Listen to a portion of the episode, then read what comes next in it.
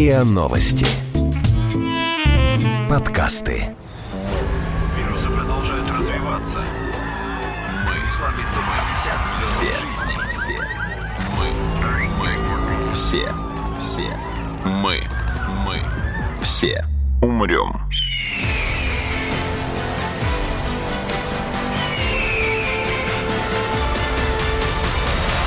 Мы все умрем.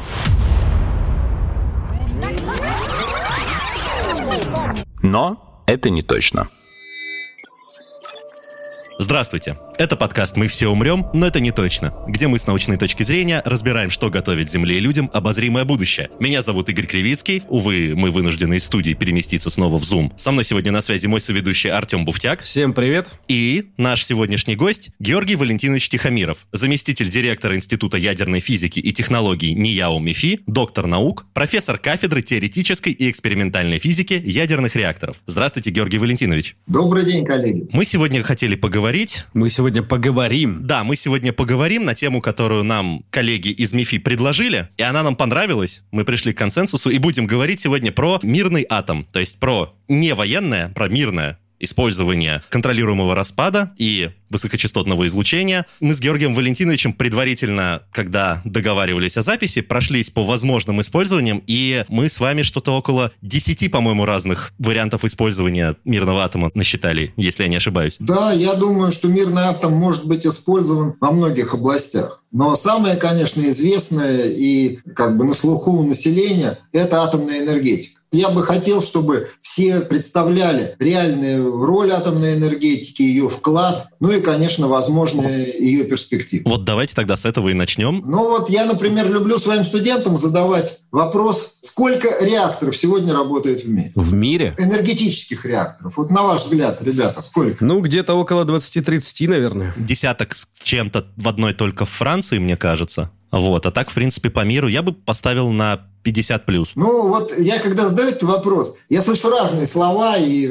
маленькие цифры, и очень большие даже цифры иногда. И я всегда люблю спрашивать, а откуда вы взяли эти цифры? Вот ваши цифры, вот там 50 реакторов, откуда вы их взяли? Вопрос с подвохом, я понял. Я могу просто сказать, я знаю, что мы типа на экспорт поставляем, точнее, проектируем и даже что-то поставляем, и плюс в России там у нас не один, не пять, и вроде даже больше реакторов. Хотя... Нет. До Я 10 считал вроде. по количеству атомных электростанций. Ну да, я на это же тоже и Нет, нет, опирался. как правило, как правило, одна электростанция атомная содержит несколько энергоблоков. Мгм. Я задавал вопрос про энергоблоки. Правильно? Да. Это такая мощная энергоустановка, которая сегодня имеет мощность там 1 гигаватт. Оно даже превышает типовую там газовую станцию, угольную станцию. Оно немножко уступает мощным гидроэлектростанциям, но это очень серьезный объект. Так вот, если посмотреть на сайте МАГАТЭ, а я вот не пленился и открыл, сайт называется Power Reactor Information System, то на сегодняшний момент в мире эксплуатируется 442 энергоблока, более чем в 30 странах, и 54 новых блока находятся в стадии строительства. То есть Причем, почти полтысячи. Если вот чуть оглянуться назад, то эта цифра, вот 440, там 450, уже где-то 10 лет стоит. И многие считают, что ну раз цифра одна и та же, то атомная энергетика не развивается. Забывая при этом, что действительно ядерная энергетика – это достаточно мощное производство электричества во многих странах мира, поэтому реакторы предыдущего поколения, которые вырабатывают свой ресурс, закрываются, выводятся из эксплуатации, а новые реакторы строятся. Вот за последние десятилетия около 60 реакторов были пущены и около 50 закрыты. Поэтому цифры находятся вот на приблизительно одном и том же уровне. В России, вот было сказано правильно, что мы там на экспорт что-то строим. Сегодня эксплуатируется 38 энергоблоков, поэтому числу мы занимаем четвертое место в мире по количеству эксплуатируемых блоков, проигрывая только Соединенным Штатам Америки, Франции и Китаю который активно развивается и обогнал нас несколько лет назад по количеству блоков, эксплуатирующихся на территории. А кто нас поджимает на пятом месте? Япония, которая имеет, в принципе, потенциально больше блоков, чем у нас, но в связи с Фукушимой они сейчас ведут модернизацию, ну и пускают блоки постепенно. То есть если они все пустят, они выйдут на сравнимые с нами цифры. Там превысят или нет, это уже другой вопрос. Вот потом, в принципе, за нами следуют так вот в неких планах Индия, Корея, Южная. То есть это страны, которые развивают атомную энергетику. При этом достаточно много стран только вступают на путь атомной энергетики, и действительно Россия для них разрабатывает проекты, ну и пуск...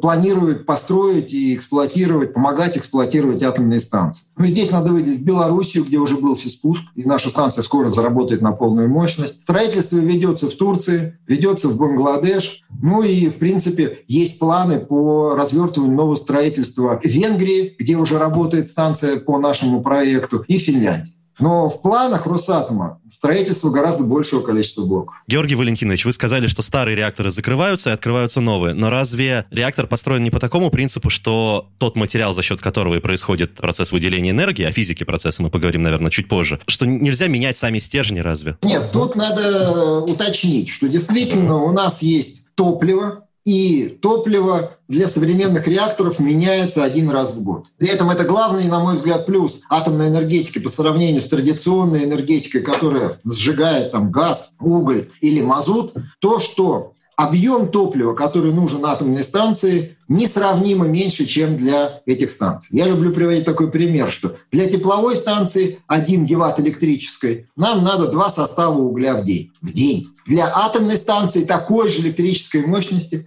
нам нужен один состав, даже два вагона топлива в год. Вот это главное преимущество ядерной энергетики – высокая калорийность топлива и малые поставки, низкая топливная составляющая в цене электроэнергии, ну и малые по объему поставки топлива. А Что это все... закрытие станций, то, как правило, у каждого технического объекта есть свой срок эксплуатации, потому что объект и морально устаревает, и деградируют какие-то его внутренние части. Потом его либо модернизируют, либо его в какой-то мере разбирают. Но для атомных станций первоначально срок эксплуатации планировался 30 лет, понимая, что это все-таки блоки, ну как бы не совсем совершенные, что будет прогресс, будут новые материалы. Сегодня многие станции продлены, и срок эксплуатации превышает уже 40 лет, приближается к 50. Современные проекты атомных станций строятся на 60 лет эксплуатации. А я думаю, что ресурсы у них будет и побольше. А то, что продлили срок эксплуатации некоторых атомных станций сверх того, который был запланирован, это не опасно? Нет, потому что во время эксплуатации всегда закладывают, не, ну, во время проектирования закладываются так называемые инженерные запасы.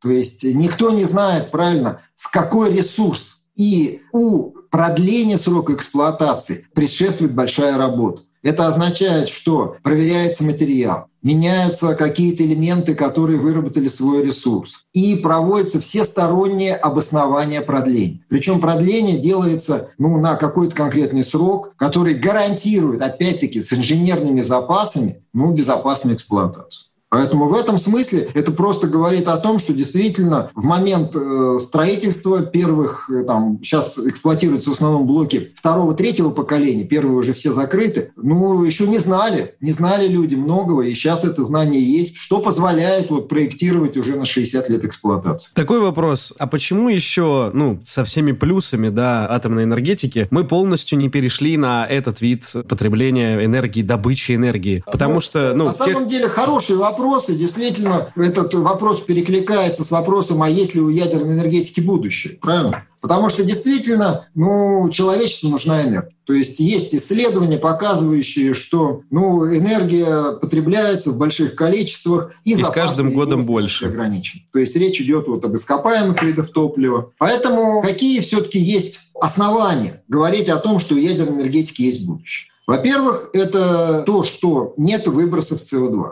То есть это технологии, которые сегодня приняты без углерода. Второе. Принципе, ядерная энергетика зарекомендовала себя как масштабный источник энергии, который сегодня дает около 10% мирового производства электричества. Я считаю, что действительно вот и ветер, и солнце, и гидро имеют свои перспективы, но люблю говорить о том, что все-таки надо опираться на так называемый зеленый квадрат, где ветер, солнце, гидро и атом. У каждого из этих способов генерации свои плюсы и минусы. И вместе они компенсируют друг друга. Атом прекрасно работает в так называемом базовом режиме когда ну, держит, нужна мощность вот, вне зависимости от колебаний там, сезонных или э, суточных. Тот же гидро прекрасно работает в момент ну, гашения этих колебаний. Солнце, ветер в принципе, очень хорошие с точки зрения запаса накопления энергии, правильно, ну как аккумуляторы, и потом их выброса в нужные пиковые нагрузки и какого-то использования. И главное, что все эти четыре способа безуглеродные, то есть мы не выбрасываем в атмосферу ничего. Вот те два состава угля в день правильно, мы не выбрасываем, которые надо, когда работает даже газовая станция. У меня все-таки, честно говоря, есть сомнения в настолько полной экологичности все-таки ядерной энергетики, потому что, да, станции не выбрасывают, окей, но этот ресурс надо добывать, а потом еще отработанный ресурс надо утилизировать. Всплывает в голове уран, сейчас только уран или какие-то другие радиоактивные элементы тоже используются? На самом деле тут момент какой, что для того, чтобы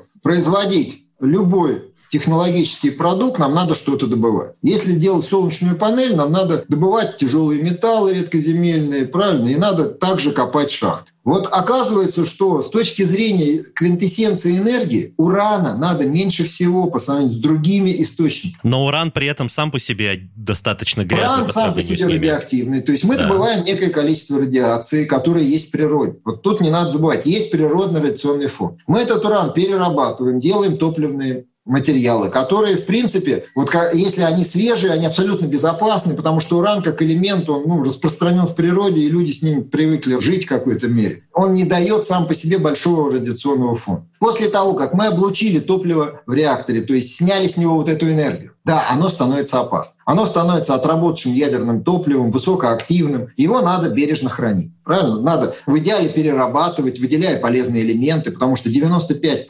процентов вот этого топлива – это еще полезный, повторный, можно использовать материал. А 5 процентов небольшие, так называемые продукты деления, да, надо захоранить. Причем вот если выделить продукты деления, то ну, период полураспада у них достаточно короткий, то есть максимально это где-то 30 лет, и нам надо гарантировать изоляцию там на 100-200 лет. Это мы уже умеем делать. Поэтому, в принципе, на мой взгляд, шумиха по поводу экологичности и экологической опасности атомной энергетики, правильно, она немножко преувеличена. Если говорить о раздутой вот такой пропаганде, связанной с тяжелыми авариями и вообще вот загрязнением, оно раздуто очень массово. Это, я считаю, просто оболванивание населения, когда говорят о том, что ну все там пропало из-за того, что вот есть вероятность тяжелых аварий, и эти аварии там губят все. Мы все умрем.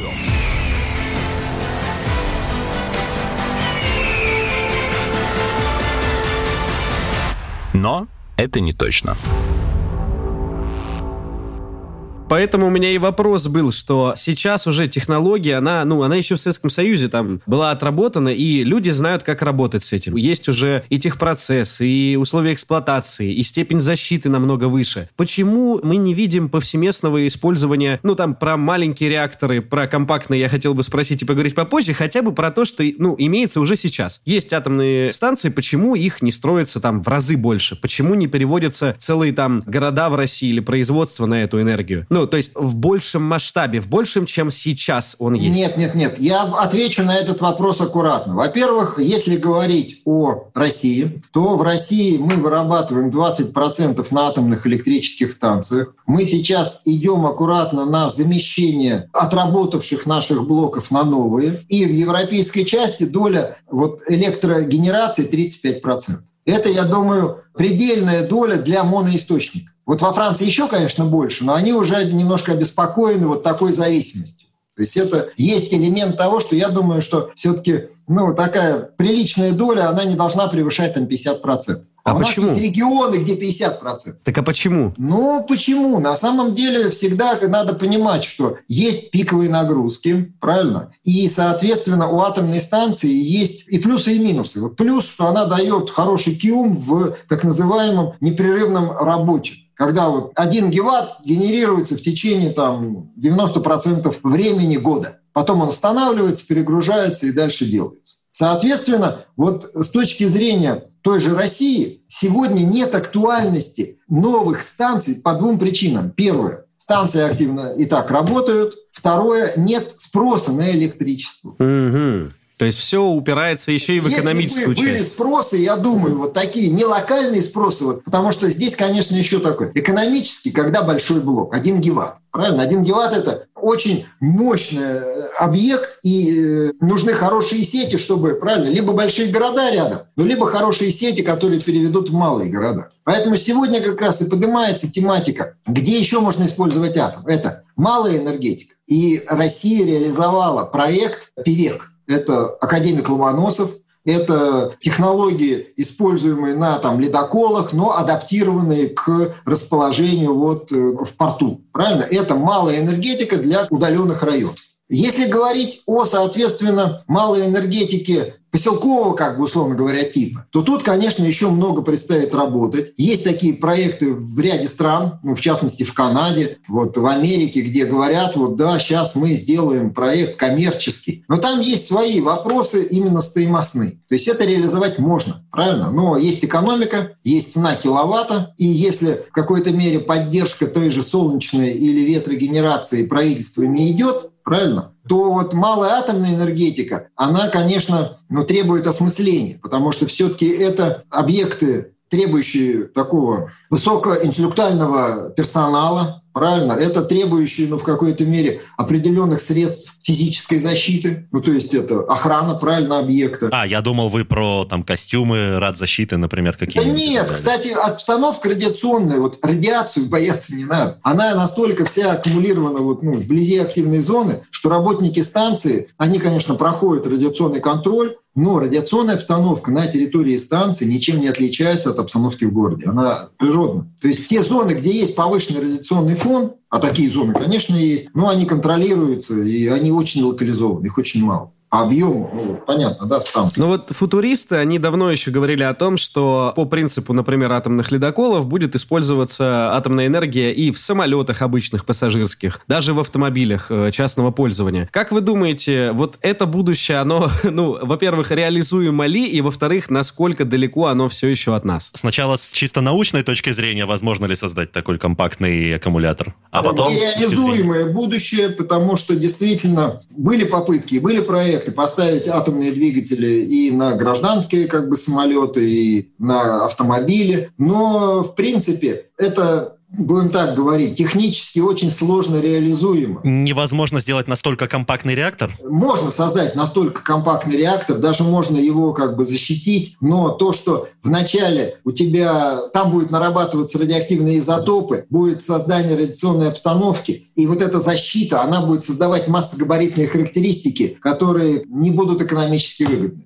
Но такие проекты есть. Есть интересные приложения, но уже не за счет реакторных технологий, а, допустим, за счет вот э, ретедов или там, ну, каких-то ядерных батарей, когда мы используем энергию радиоактивного распада. И когда мы можем создавать источники электричества долгоиграющие, то есть у них гарантированный срок действия – это десятки лет. И с этой точки зрения, я думаю, что вот у таких компактных источников есть определенные перспективы, и вот ну, мы будем ими пользоваться там, через несколько там, ну, лет, десятилетий. Вы их уже используете, ну, точнее, все их уже используют в космической отрасли, насколько я знаю, там... На маяках использовали в удаленных местах, но они дорогие. И тут надо, конечно, идти по пути вот э, цена-качество, удешевление, поиск каких-то решений. Они дорогие в плане создания, но ведь потом, если рассчитывать стоимость эксплуатации, там как бы эта кривая резко падает. Кривая падает тогда, когда мы ставим серию, правильно? Когда мы налаживаем технологическое производство, падает цена образца. Но вроде как вот э, все-таки в коммерческую эксплуатацию такого рода вещи, ну, отдавать не хотелось бы вот именно со спецификой все-таки самого источника. А сделать его ну, абсолютно безопасным, эта цель тоже стоит, когда малые концентрации, когда ну, просто невозможно там ну, никак себе навредить, правильно? Соответственно, проекты такие есть. Ну, то есть это все равно пока что там военная промышленность, космонавтика и наука. Вот как-то в таком ограниченном, хотя это не очень большая специфика, да, но не для простых потребителей и людей пока что, и, скорее ну, всего, никогда нет. так говорить, что пока да, но есть проекты получения, были даже такие проекты в Советском Союзе, когда на радиоизотопах делались там генераторы сердечной мышцы, допустим. Опа, я как раз хотел пошутить про кардиостимулятор, как у железного человека. Ну вот на самом деле такие не просто были, они есть такие решения. Вау. И они работают, потому что одно дело перезагружать батарейки и быть зависимым от того, что тебе надо правильно там что-то поменять, и у тебя вдруг все разрядилось, а другое дело действительно, да, сознательно носить в себе частичку, условно говоря, радиации для того, чтобы обеспечить себя там на 10-15 лет автономные независимые вещи. Так, а почему тогда это не частая история? Ну, то есть я впервые сейчас от вас слышу про кардиостимуляторы на Ну, на самом деле, немножко не моя тема, но, в принципе, я думаю, что... Я не могу сказать, сейчас это используется или нет, но это требует технологии, это требует некой общей культуры производства. И с этой точки зрения, действительно, есть такая в атомной отрасли интересная тема, связанная с сохранением знаний, и часто, ну, как бы мы что-то упускаем, человечество упускает. Это не только в атомной отрасли. Что-то изобретают по несколько раз, вы имеете в виду, потому что забывают о том, что уже что-то было придумано. Да, что-то вот теряется, какой-то ноу-хау теряется, правильно, а потом заново открывается и заново используется. Я просто вот ну, быстренько погуглил и вижу, что в начале 2000-х, например, в США было примерно от 50 до 100 человек, у которых были кардиостимуляторы, работающие на атомной энергии. Да, то есть это, в принципе, реальная история рабочая. Это не теоретический проект, это нечто реализованное. Точно в какой-то Да. мере история, которая... Там вопрос цены, Мгм. качества, правильно, безопасности, это вот уже... Более того, я вижу, что плутониевый кардиостимулятор, например, был установлен одной американке еще в 1973 году. Это, правда, и обошлось в 23 тысячи долларов по современному курсу. Но менять не так его, много, если ей надо Нет, было нет, это, то это, я говорю, отдельная интересная история, потому что это вот говорят о плутонии не там военном, а именно плутоний Да, я понимаю. 8, который накапливается из Нептуния 237. Это отдельная технология. Плутоний 238, ну, такие ретеги на плутоний 238, это э, достаточно интересное устройство. Я тут привожу в пример всегда Voyager, которые в 1977 году были запущены в космос и дают сигналы чуть ли не До сих пор. Из-за Мгм. того, что у них расположены ретеги на основе вот этого изотопа. Да-да-да, я когда готовился, как раз-таки про это тоже читал. Такой вопрос еще хотел спросить. Э, Хорошо, э, если там самолеты пассажирские, на эту технологию мы не можем э, пересадить, потому что, как вы сказали, это, ну, как минимум увеличит вес и, соответственно, снизит КПД. Но, а, допустим, какие-нибудь локомотивы. То есть я вполне себе представляю локомотив с атомным реактором. Почему нет? Это как тот корейский фильм, как сквозь Вы снег. Знаете, я думаю, что все-таки в будущем, вот если рисовать какое-то, ну, такое более экологичное будущее, я думаю, что все-таки есть такое понятие атомно-водородная энергетика. Когда у нас есть хорошие реакторы, допустим, ну, производящие водород, этот водород запасается в определенных аккумуляторах, и вот все вот эти объекты, о которых мы говорим, и самолеты, и, условно говоря, поезда, работают на том, что сжигают водород, выплескивают в атмосферу обычную воду, ну и едут как обычные вот эти вещи. Потому что действительно не надо думать, что именно ядерная энергия. Ядерная энергия может давать полезные вещества, как сегодня дает электричество, правильно? А может давать водород. Я Вот понял, это- то есть- Эта тема, она в какой-то мере, ну, вот гораздо ближе, как мне кажется, чем э, локомотивы на атомной энергии. Мы все умрем.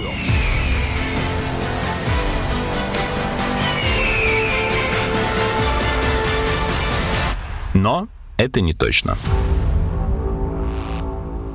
Хорошо, а если мы говорим о, допустим, космических аппаратах, которые должны функционировать десятки, может быть, сотни лет, то там все-таки атомная энергетика? Или не аппараты, а колонии, например. Ну, то есть здания Ну, стационарные. на совсем объект. Ну, футуристично. слушай, я верю и надеюсь все-таки. Нет, нет, нет. Я думаю, что если колонии, то точно атомная, правильно. Либо сейчас ситуация какая? Если ближний космос, правильно, точно вначале будет разворачиваться солнечная вещь. Вот. Если дальний космос, то ничего кроме атома нет. Если 20-30 лет, то все, что мы с собой как бы возьмем ну, в качестве топлива, вот, там же как, когда мы хотим лететь, Увеличит нам нужно вес. рабочее тело, правильно? Атом может только греть. Вот рабочее тело – это некие запасы, там, водорода, я не знаю, там, что-нибудь еще, которые мы нагреваем и выплескиваем, правильно? Там, гелия, какое-то рабочее тело. Без химических реакций за счет энергии ядра. Но потом, если мы колонизуем там, где Солнца уже нет, конечно, Ну, то есть, например, лунную базу еще было бы возможно запитать с помощью солнечных батарей. Я думаю, да, и будут питать с помощью солнца. Угу. Чтобы туда такое необходимое в огромном количестве обеспечение безопасности не вытаскивать. Да нет, здесь даже речь не о безопасности. Речь на Солнце, вернее, на Луне какая безопасность? Там и так все Никакой. Правильно, люди профессионалы там. Нет, что такое профессионал? Профессионал правильно использует изделие. Правильно? Это значит, что ему говорят, не ходи туда, он туда не ходит. Ему говорят, выполняй по инструкции, он выполняет. То есть это вот часто говорят, о, радиация опасна. Да все опасно, правильно. А огонь не опасен, что ли? Или бензин не опасен? Сколько пожаров мы видим, когда люди, правильно, неумело обращаются с огнем? Гораздо больше, несравнимо больше, чем э, неправильно обращаются с радиацией. Вот следуя вашей вот теме, которую вы вначале затронулись, я думаю, не надо бояться, что вы умрете от радиации. Вот это вот точно. Нет, это безусловно. Просто я почему спросил, меня вот интересовало, почему нет повсеместного перехода на этот тип энергии, но вы объяснили, что нету спроса. На самом деле все проще намного. Хотя, если вопрос, если оценивать перспективу, то есть с повсеместной цифровизацией, с переходом на электротранспорт массовый, причем как частный, так и общественный транспорт, с увеличением числа компьютеров и электронных устройств, в принципе, у каждого человека индивидуально. Выглядит так, как будто спрос на э, потребление электроэнергии возрастет, причем резко и многократно. Конечно, в ближайшее время. Он будет возрастать. Раз. Во второе, будет увеличиваться КПД этих устройств. И если посмотреть на ту же Америку, на Европу, то у их мощности не очень растут. Они э, фактически сейчас занимаются чем? Замещением одного другим. Правильно? Вот если смотреть такие страны, которые мощно и быстро развиваются, то возьмем пример Китая. Или Китай, Индия. который задыхался от угольной энергетики, поставил себе задачу диверсификации. Поставил ее, я не помню, ну, лет уже 30 назад, там 20 точно назад. И куда он пошел? Давайте, Вадим, куда он пошел? Он пошел во все новые источники энергии. Во все. Это атом, это самые большие планы по развитию атомной энергетики. Это солнце, это ветер, это гидро. То есть он не пошел на газ в какой-то мере. Почему? Потому что это все дорого, это все ну, в какой-то мере зависимо. И поэтому вот куда идут страны, которые хотят как бы построить новую жизнь для своих людей. Те страны, которые имели эту энергетику, правильно, ну, я говорил, Америка, Европа, Россия, мы только занимаемся сейчас замещением. Сейчас же, по большому счету, не строятся большие станции. У нас есть какие-то попытки там сейчас развивать возобновляемые источники энергии, но, к сожалению, Россия тут, потому что нет потребности в энергии, мы отстаем очень сильно. У нас доля возобновляемых источников энергии в энергобалансе меньше 1%. Понятно. Это из-за того, что ну, не нужно, ну что, мы вкладываем. Ну, газ, нефть есть все. Ну да. Поэтому то, что делаем, делаем Слушайте, только на экспорт. а вот э, тот же академик Ломоносов, которая плавучая атомная станция, вот э, ее необходимость была в том, чтобы э, сделать ее мобильной? Ну, то есть... э, Нет, сна- нет, нет. У А- а нас, в чем? смотрите, там ситуация какая, что есть, правильно, Билибинская АЭС которая ну, активно там работает, помогает осваивать э, удаленные вот эти вот ресурсы, Север. ну, районы, там все. Соответственно, как бы встает вот такой интересный как бы вопрос, правильно, чем ее замещать? И встал вопрос, что да, на самом деле атомом желательно, потому что туда вести дорого, правильно, ну, мазут, там, не знаю, ветку вести туда, извините, еще дороже, ну, как газопровода какого-нибудь. Поэтому выбрали, конечно, атом. Поэтому развилка какая? Построить, ну, условно говоря, рядом с Билибинской еще одну маленькую станцию. Либо все-таки вот попробовать реализовать давно такую озвучимую идею плавучая АЭС. Чем какие у нее плюс? Привезли, установили, она дает энергию, правильно? Потом увезли, новую привезли. Чем принципиально от ледокола атомного отличается она? Ну, на самом деле, я думаю, тем, что сам корабль другой, раз это баржа, а не ледокол, правильно? Ну, задача разная. Она не двигаться должна, электричество должна генерить. Более того, не только электричество, но и тепло. Не, ну я имею в виду, что ледокол-то атомный тоже. Ну, то есть, по сути, конструкции именно У ледокола потребитель ледокол, Не-не-не, понимаешь? Ледокол, основная, э, реактор должен крутить винт. Мгм. Да, конечно. Он сам потребитель собственной же энергии. Окей, хорошо. А как? С помощью чего? Проводами? Провода и трубы. А как она? Плавающая. Провода и Ну, трубы. в порт. Тут надо четко оговориться и понять. Вообще, плавучая АЭС – это некая баша, которая крепится очень специальными методами к причалу. Там она должна компенсировать всякие приливы-отливы. У нее должны быть гибкие шланги, там, э, защищенные от землетрясения, от всего. Это объект. И она, когда устанавливается, становится стационарной электрической Просто станции. размещенный на воде. Как дома в Амстердаме некоторые. Да, как дома в Амстердаме. И с этой точки зрения, я говорю, опыт ее эксплуатации очень интересен, потому что только первый вот, ну, блок позволяет оценить реально экономику, позволяет оценить характеристики. И если вот все окажется, ну, условно говоря, хорошо, как мы ожидаем, то тогда вот это вот кривая падения стоимости может сработать. А ее можно совместить заодно с приливной электростанцией? Ну, то есть раз она все равно на воде и компенсирует там приливы отливы, они в нее воздействуют. Тут ситуация какая? Там же приливная – это отдельное решение. Раз. Тут гидроаккумулирующий, чтобы колебания напряжения Компенсировать просто.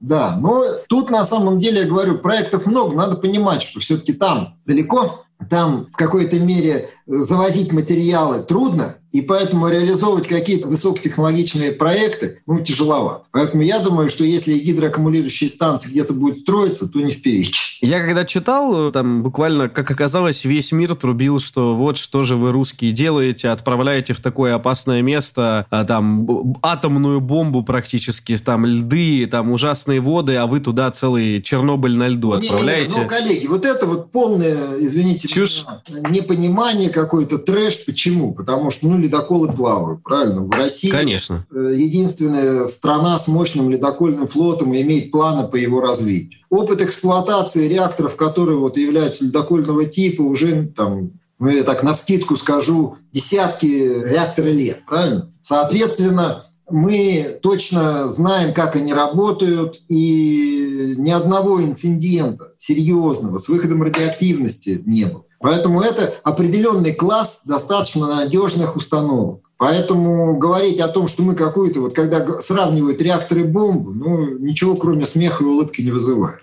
Ну, Принципиально разные устройства, правильно, и в какой-то мере Мне кажется, это крутое экспортное решение, потому что их можно производить в России, а потом отправлять в страны там Азии, Африки, и не нужно там наших специалистов отправлять на эту стройку. То есть Ну, в я смысле, прям вообще-то, вижу... вообще-то нужно, на самом деле, Слушай, потому что откуда нет, у них свои кадры? Нужно, это понятно. Я имею в виду, что мы ее собрать у себя можем в стране на наших мощностях, производство не перемещать. Я в этом смысле. И я прям вижу, мне почему-то кажется, что это вполне себе история на экспорт, которая там в ближайшие года будет успешной. Ну, будем смотреть, потому что пока я не слышал заказов от других стран на такого рода решения. Это же первое решение. Атомных станций, которые мы реально имеем портфель заказов, от центров ядерной науки и технологий на основе ядерных реакторов. Потому что вот мы сейчас как-то вокруг атомной энергетики. А есть же еще целая тема использования атома, связанного с медицинскими применениями, с исследовательскими применениями. Как раз собирался к ним перейти, на самом Ну давай, Игорь, давай про медицину, хорошо.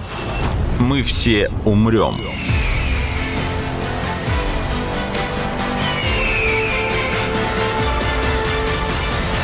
Но это не точно.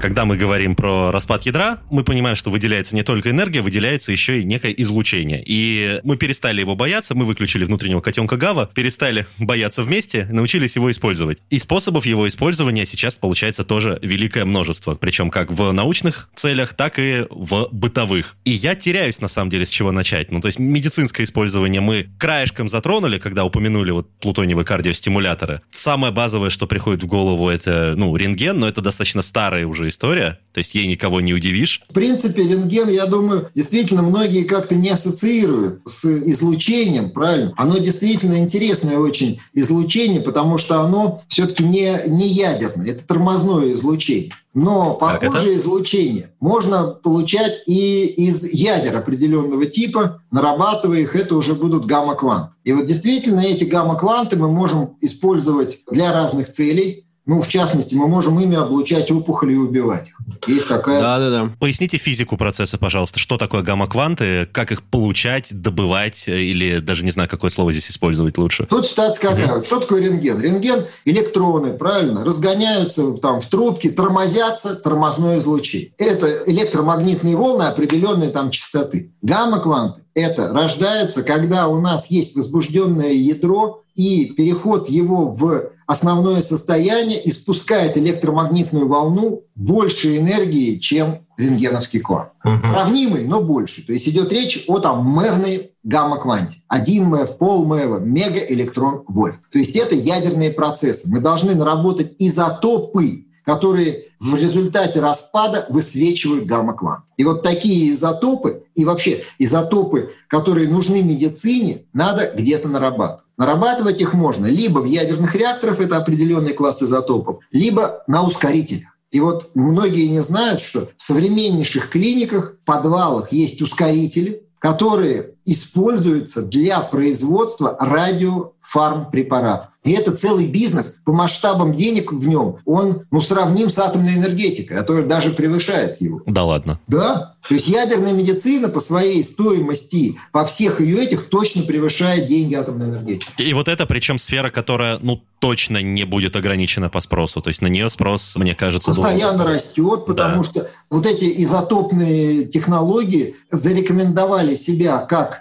в диагностике, то есть на ряде да, очень да. интересных техник, когда ну, радиофармпрепарат накапливается в опухоли, и потом мы ее видим, исходя вот позитронно-электронные томографы, мы прям видим ее в очень таком ярком цвете, на ранних стадиях, что не может сделать ни рентген, ни другие процедуры. Это диагностика. А есть терапия. Когда мы, допустим, запускаем радиофармпрепараты в опухоль, они там излучают основную энергию, и она умирает. Либо мы облучаем с внешне. То есть это разные технологии. Там целый зоопарк, извините меня, ну, технологий, изотопов и подходов. По запрошлом эпизоде мы с вашим коллегой Виктором Лощеновым затронули как раз, кстати, использование радиации и радиоактивных веществ в медицине. Однако возникает вопрос, только диагностика и только лечение онкологий или есть другие применения? Ну, я думаю, что есть другие применения точно, потому что в диагностике, как я понимаю, это не только раковые опухоли, но и различные изменения в кровотоке, различные изменения в мышце. Вот в сердечной мышце, я знаю, есть изотопы, которые проверяют. Относительное лечение и это, я знаю, что ну, еще вот в древние вина было такое понятие, как радоновые ванны, когда мы облучали туберкулез, убивали бактерии. Есть же еще одно направление использования вот этих вот тех же гамма-квантов или там электронов, которые появляются в результате каких-то ядерных процессов, это стерилизация. То есть, да, излучение – это вещь, которая способна влиять на живые организмы, вплоть до того, что убивать. То есть большой радиационный фон,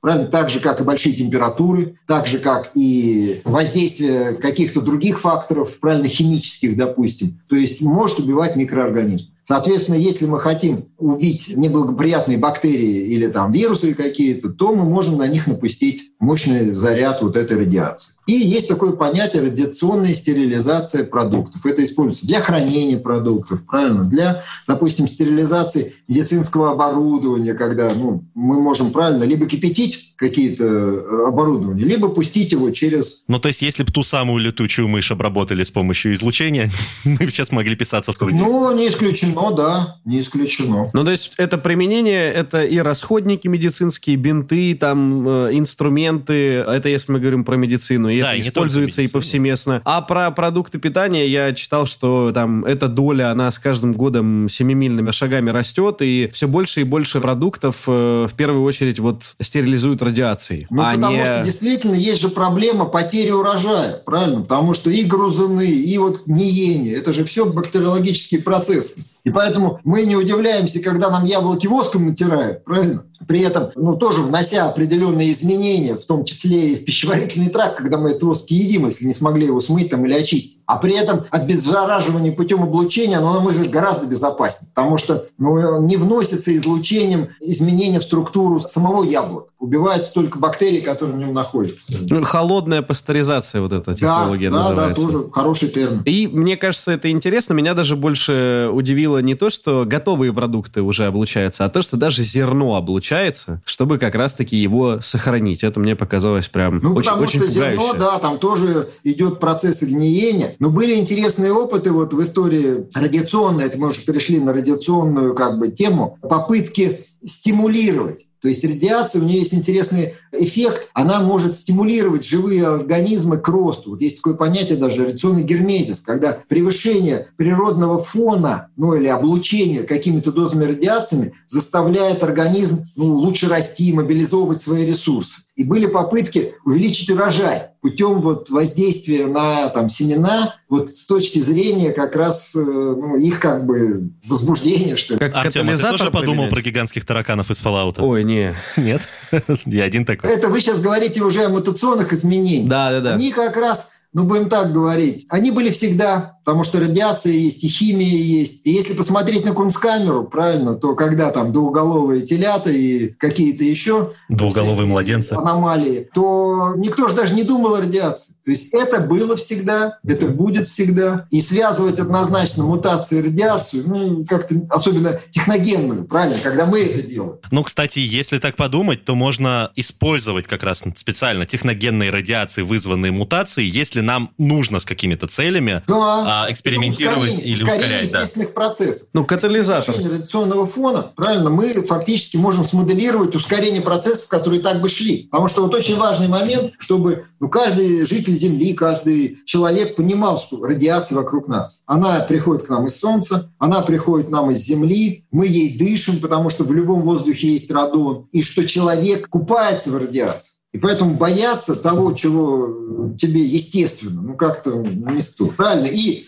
читать правильные инструкции, так же, как и для химических препаратов, так же, как и для любых технических объектов, конечно, надо. Она применяется, я читал, и для, э, допустим... Химико-физических каких-то? Приданию материалам тех свойств и характеристик, которых там при старых техпроцессах нету. Вулканизация покрышек, например. Они просто становятся, износостойкость их повышается. Потом проводка кабелей, проводка, вот чтобы она выдерживала более высокие температуры. И даже полиэтилен, я читал, он после обработки радиации выдерживает температуру до 500 градусов по Цельсию. То есть, казалось бы, да, радиация, все плохо, все, бежим быстрее, спасаемся, но при этом огромное количество материалов уже облучают, чтобы улучшить их какие-то технические... Это даже именно не облучение, а это технологический процесс, который позволяет получать материалы с новыми свойствами. Это а как это работает, Это кстати? промышленное использование радиации, действительно, вот вулканизация режима, это, как правило, гамма-кванты. Резины.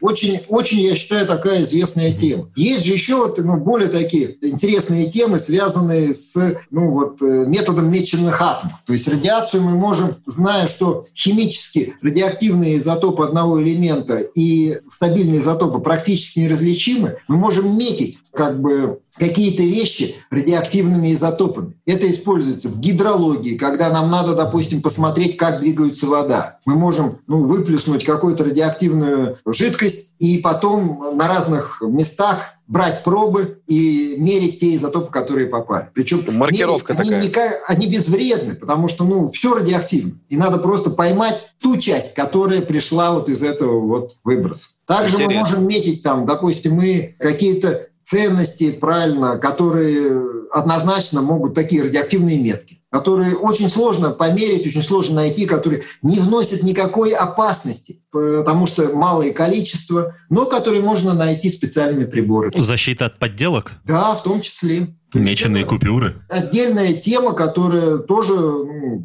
используется. И, в принципе, метод меченых атомов, он и Нобелевскую премию в свое время получил. И у него своя интересная история. То есть, теоретически мы можем вот через какое-то время в кошельке у себя носить, например, стопочку радиоактивно меченых купюр для защиты их от подделки. Ну, не в смысле для... Я, да. я думаю, что вот Маркировка такая. массового применения не дойдет только из-за того, что технология будет дороговата. Дорогая. Но, кстати, э, уже подобные технологии повсеместно применяются в, допустим, защите книг каких-то, да, или, к примеру, тайны, вот э, если находят какой-то, не знаю, артефакт, часто же применяют тоже радиацию, потому что она может проникнуть, может что-то заметить, например... Ну, это как раз идет вот о тонкой рентгеновской технологии, часто синхротронном излучении, когда мы можем радиацией просканировать объект и получить его 3D-модель. То есть это как раз вот вопросы, связанные с неразрушающим контролем, с определением каких-то внутренних дефектов. Вот в частности, одна из таких ну, интересных задач – это задача проверки сплошности больших там железных на однородность, болванок. Нет ли там каких-то раковин? И тут разные методы есть. Там есть ультразвук, но есть и рентген, есть и гамма-кванты. Потому что вот чем мощнее излучение, тем глубже оно может проникнуть в... Это то, о чем нам говорил Егор Задеба в предыдущем эпизоде, про то, как э, с помощью помощью излучения как раз обнаружили, что в египетских пирамидах есть потайные Да, да, да. комнаты. Ну вот... Это вот э, как раз мионное излучение, это отдельное Да, да, да, да, излучение. да. при- Ну да, но это в прошлом эпизоде мы это обсудили, то есть ну, если кому-то из слушателей это интересно, просто пролистните на следующую ссылку, там как раз будет эпизод на эту тему. Короче, музеи это уже активно используют, и э, мне кажется, это тоже технология, которая все больше и больше будет находить применений, в том числе и в археологии, и в сохранении. Вот просто, казалось бы, да, радиация, мне кажется, должна все уничтожать, ну, как, как принято считать, но ей спасают старые книги. Это же просто удивительно на самом деле. Да нет, на самом деле я считаю, что информировать население о том, что ну, радиация, она вокруг нас, не надо ее бояться, что она применяется, приносит пользу не меньше, чем другие технологии, это, я считаю, важный очень посыл, который, вот, ну, надеюсь, ваша передача донесет. Надеюсь. Мы все умрем.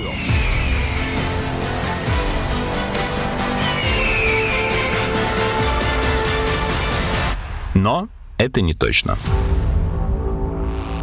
Я последнее, что еще хотел отметить, это очистка воды, например, то, что с помощью... Ну да, это тоже- стерилизация. Да, да, да.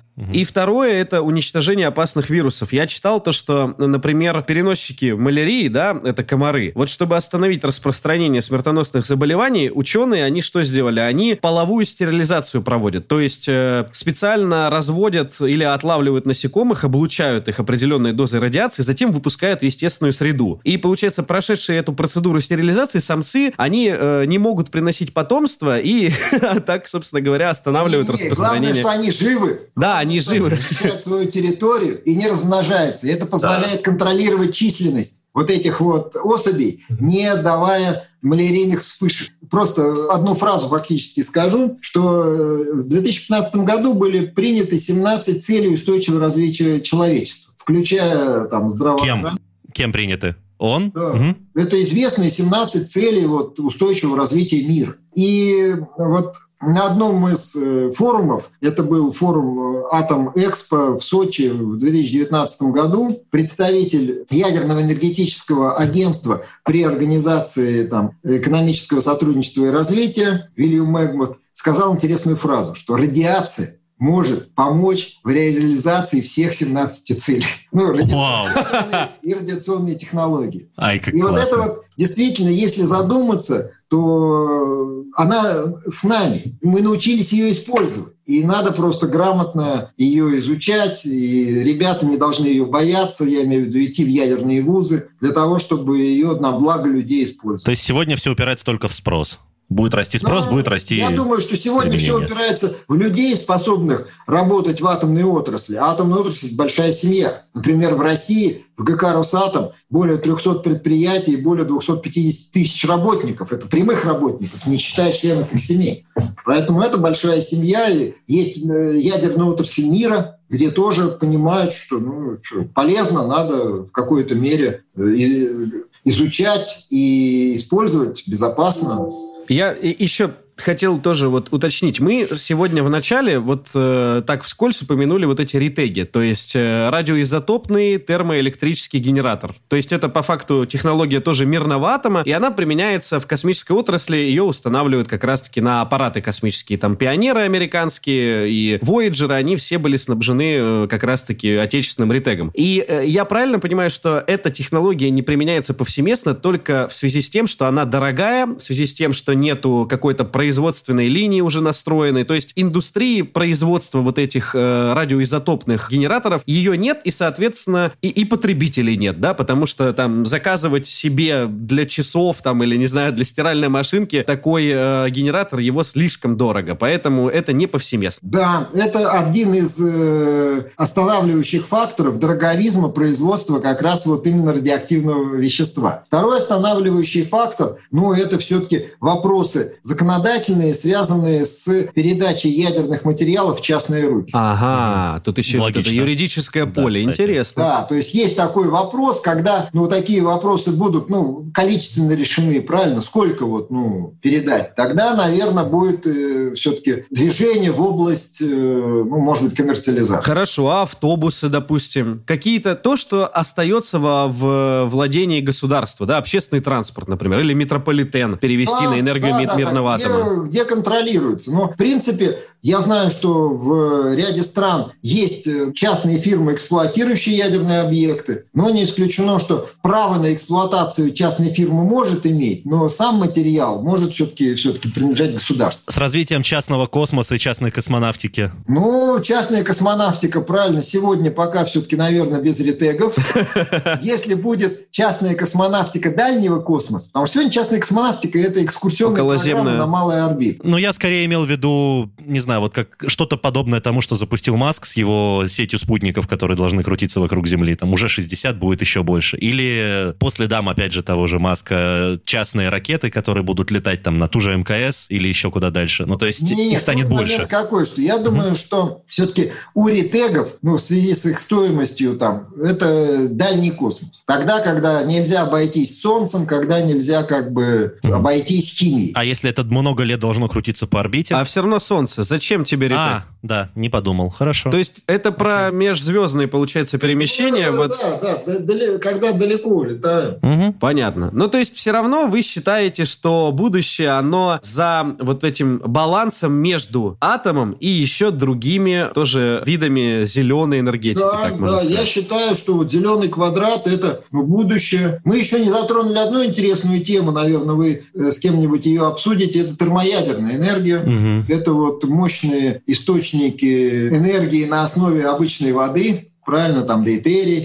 тритий, где, конечно, уже безграничные с точки зрения не тысячи, наверное, там миллионов лет, ну, запасы энергии на Земле. Там свои в какой-то мере задачи, свои особенности, но то, что термоядерную энергию в виде там нейтронных генераторов уже сегодня используют, то есть это тоже интересная тема. То есть есть же ядерные реакции, и есть вот эти реакции синтеза термоядерного, где выделяется энергия, есть термоядерные нейтроны, которые можно использовать для разных целей. Ну, например, вот нейтронные генераторы используются и для изучения недр Земли, так называемый каротаж, нейтронный каротаж. Есть и специальные системы досмотра на основе вот этих нейтронных генераторов, потому что там нет фактически изначально ядерных материалов, и только в момент вспышки появляются несколько нейтронов, которые, регистрируя которые, можно судить о каких-то вещах. Тоже очень интересная тема. И это тоже ядерные технологии, тоже возможность мирного использования атомной энергии. Кстати, про вот этот э, неразрушающий контроль мы тоже сказали про рентген, но не сказали, что на самом деле обеспечение безопасности всех объектов, э, аэропортов, вокзалов и всего остального, оно тоже по большому счету использует это же излучение излучение, тоже радиацию, атомную энергию, потому что досматривают людей как? Э, лучами. Ну, и X лучами, я говорю, сейчас еще есть нейтронные вот технологии, которые позволяют тоже, определить, да? допустим, наличие в багаже ядерных материалов. Ого. Потому что рентген, рентген, он не различит там свинец и уран, а вот э, такие технологии различают. А что, были прецеденты? Ну, на самом деле прецеденты точно возможны, правильно. Ну, просто это кому-то должно было прийти в голову, что кто-то может принести в багаже в самолет радиоактивный материал, и поэтому была придумана вот такая схема и такое устройство. Половина фильмов про терроризм, Игорь, американских, они строятся как раз-таки на подобных сюжетах. Ну, на самом деле не обязательно самолеты, это, возможно, все-таки большие фуры, это, возможно, перемещение-то идет разными путями. Это, возможно, корабли, и системы досмотра, они в какой-то мере часто же бывают, ну, когда мы хотим что-то найти, там, что-то утерянное. Я скорее представил себе КПП какой-нибудь на выходе с ядерной станции. Петрович, что это у тебя под футболкой? Свинец, да? А ну-ка пройди через рамку. Ага, положь, где взял.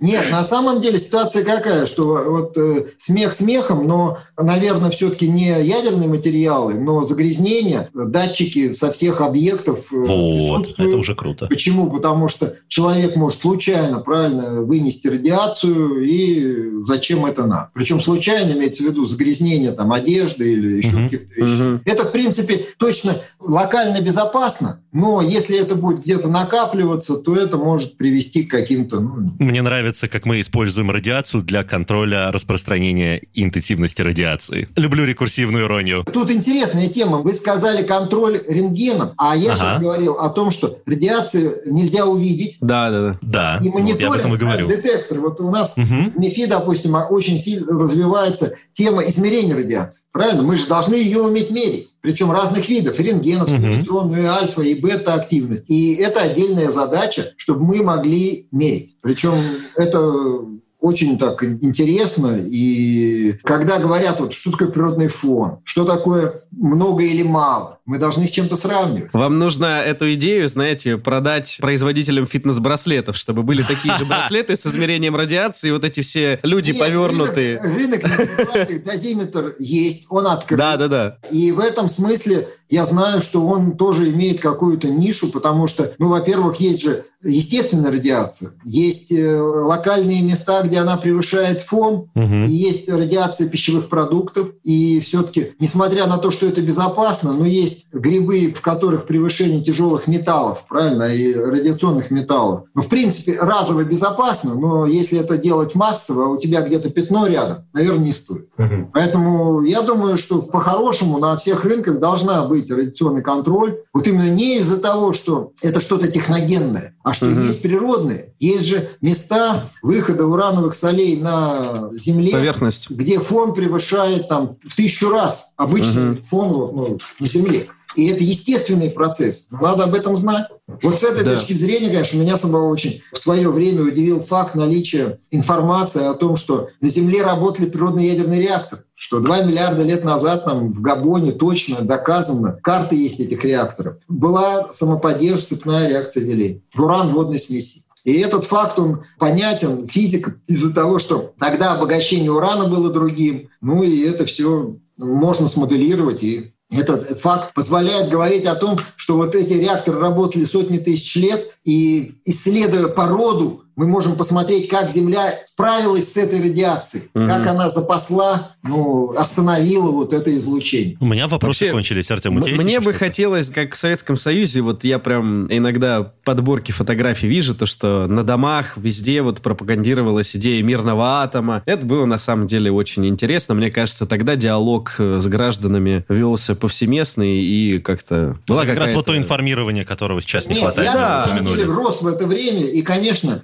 заходя в книжный магазин, я видел много популярных книг по современной физике, физике вот атома, и мне было интересно их читать. Сегодня, конечно, явно дефицит таких книг, и я думаю, вот и такие передачи, и популярные книжки, ну, должны появляться, потому что все-таки население должно знать о плюсах, о минусах всех источников энергии. И это очень важно, потому что выбор делают политики, и когда политикам говорят, надо строить солнечную станцию в Антарктиде, и они строят, ну, извините, возникает ряд вопросов. Ну, это вот тоже, да, такой вопрос, хороший социально-этический, то, что на самом деле наука это здорово, но если на эту науку нету социального спроса, то она продолжает работать исключительно на себя. Поэтому надеюсь, что социальный спрос и в мире, и у нас в стране будет расти на, Я на науку. надеюсь. Ну, а вслед за ним и экономический все-таки, потому что науке деньги-то очень нужны. Большое вам спасибо, Георгий Валентинович, за прекрасное интервью. Мне было очень интересно. Спасибо, что пришли и приняли участие в записи этого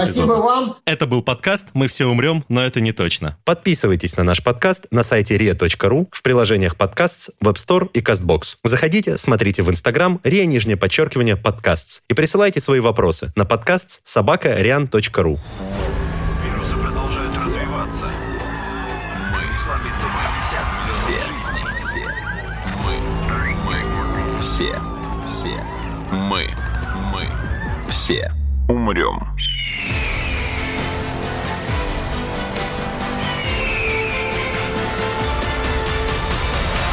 Мы все умрем.